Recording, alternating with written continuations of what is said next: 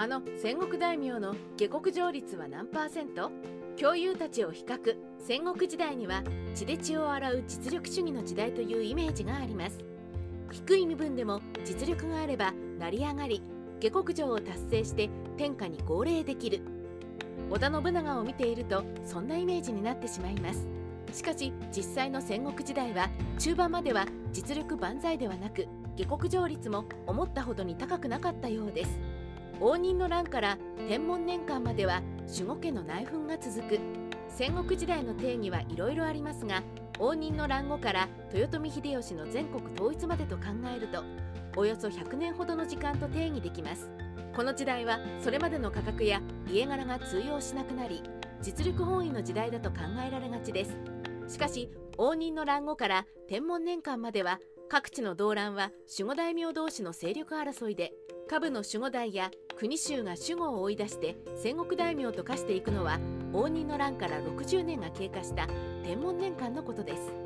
この頃になりようやく美濃の斎藤道山機内の三好長慶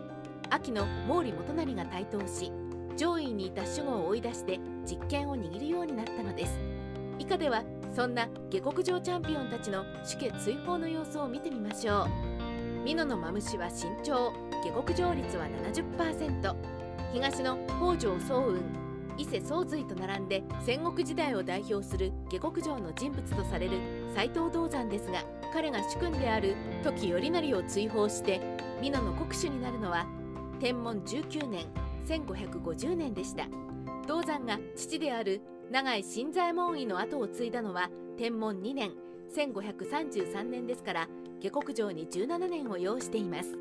道山は用心深く頼成を追放する前に頼成と結びつく可能性が高い尾張の戦国大名織田信秀と和睦し娘の機長を信秀の嫡男である織田信長に嫁がせ体制を盤石にしてからの追放劇でした。しかもこうまでしていた美濃の国主の地位も6年後に不仲になった息子の斎藤義達に奪われ道山は長良川の戦いで義達に敗北して討ち死にするのです。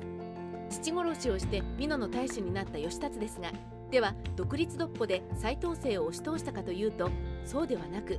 幕府に要請して四色家の一つ一色氏への改正を認めてもらっています。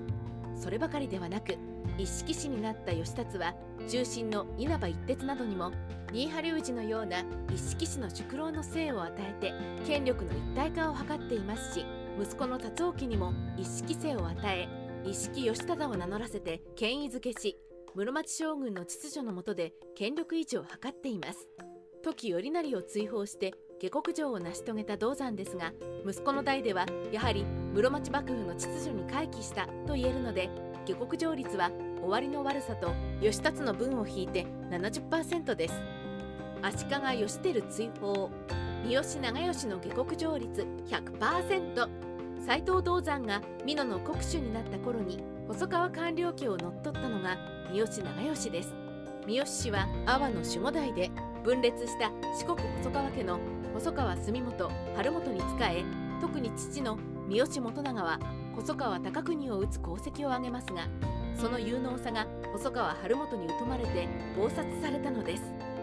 当時11歳の長慶は父を殺された無念をお首にも出さずに従順に従うふりをしつつ朝廷の三好実久自邸の熱木冬康三邸の十郷和正などに両国と水軍をまとめさせつつ松永久秀のような大和の国衆を登用してチャンスを待ち紀伊の根頃寺や大和の筒井淳章を従える河内の遊佐長則の養女を正室に迎えて同盟を結び天文18年に江口の戦いで細川晴元を破り上洛して京都を支配しました。その後官僚細川家は権威を取り戻すことなく没落していきます。一時は守護の中の守護として山梨と覇権を争った細川家を打倒したのですから現段階で下克上率100%です。細川晴元には足利義輝も組みしており彼らは近江の六角貞頼を頼りました。貞頼は晴元の義父だったためです。長吉は一時足利義輝と和睦し幕府の政治を支える道を選びますが強い野心を持ち幕府権力の復活を望む義輝と長吉では共同歩調が取れるわけもなく義輝のたびたびの配役に怒った長吉は天文22年1553年に義輝を京都から追放。以後長吉は将軍家ゆかりの傀儡も立てず京都から新王も招かず全くの独力で京都正室を実現します。短期間とはいえ三好長吉は天下人になりました。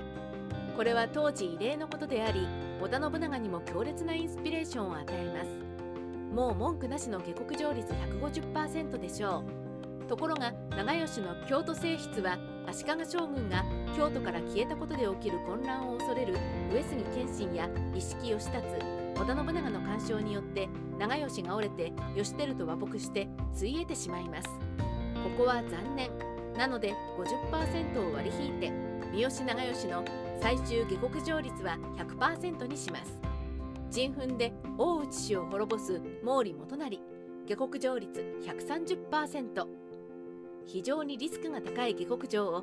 最もうまくやったのは中国地方の覇者である毛利元就でしょう。もともと秋吉田荘の黒人領主だった元就は強大な守護大名大内氏と守護代の尼子氏に挟まれて右往左往する弱小豪族でした。しかし天文9年1540年出雲の尼子春久が元就の吉田郡山城を攻めた時に大内義高が派遣した援軍末高房と共に尼子氏を撃退します。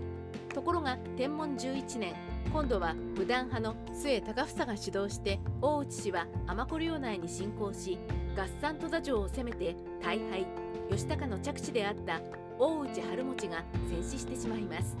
着難の戦死で義高は落胆し同時に戦争を主導するようになった末高房など武断派を疎んで文治派を重用するようになります。やがて末高房は義高を倒し大内義長を傀儡の主君にすることで生き残ろうとしますが元就はこれを支持天文20年1551年末高房は謀反して大内義高を自陣に追いやります。この機会を受けて元就は佐藤銀山城や桜尾城を占領しその地域の支配権を掌握。高房は元就に秋備後の黒人領主たちを取りまとめる権限を与えています。こうして毛利元就は自らは手を下さず主君殺しという汚名を高房にやらせたわけです。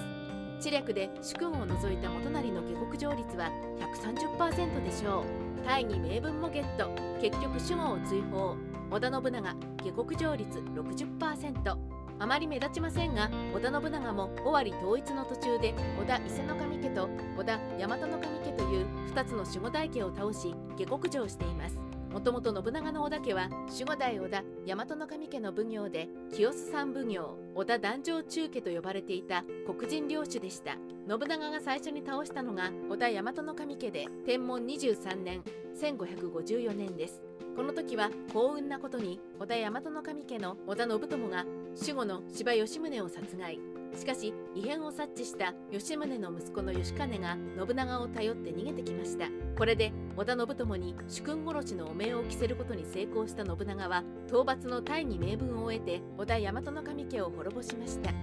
永禄元年1558年7月信長は今度は犬山城の織田信清と組んで尾張の神4軍を支配する織田伊勢守家を滅ぼします。桶狭間の戦いを挟んで三河の徳川家康と同盟を結んだ信長ですがその中でお飾りの守護にされた柴義兼が同じくお飾りになった三河の吉良氏駿河の今川氏と密かに同盟を結んで信長に背こうとしますがあえなく失敗義兼は尾張を追放され守護しばしは滅亡しました。しかし信長は人情のある人だったようで津田義親と改名した義兼と和解。義親は信長の息子の織田信兼の長男に娘を嫁がせるなどして血縁を深めています。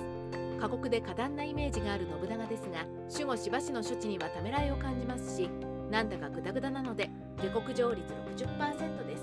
戦国時代ライターカワウソの独り言。このように戦国時代に守護が追放されるのは戦国時代が始まってから60年が経過した天文年間に入ってからが顕著です。ただあまり殺すケースはなくどこかに追放したり和解して呼び戻したり戦国大名なんて言っている割に室町以来の権威には案外弱いところも伺えますね。